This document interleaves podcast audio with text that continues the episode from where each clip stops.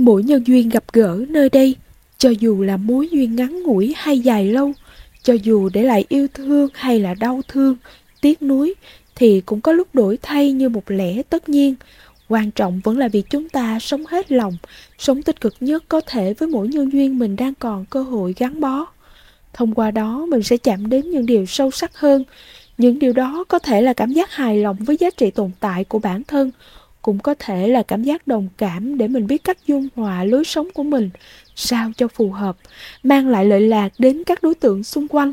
Xa hơn nữa, đó là cảm giác mình thật sự được tự do, không còn vướng bận với lẽ đến đi của cuộc đời, của những đổi thay trong lòng mình, lòng người vậy.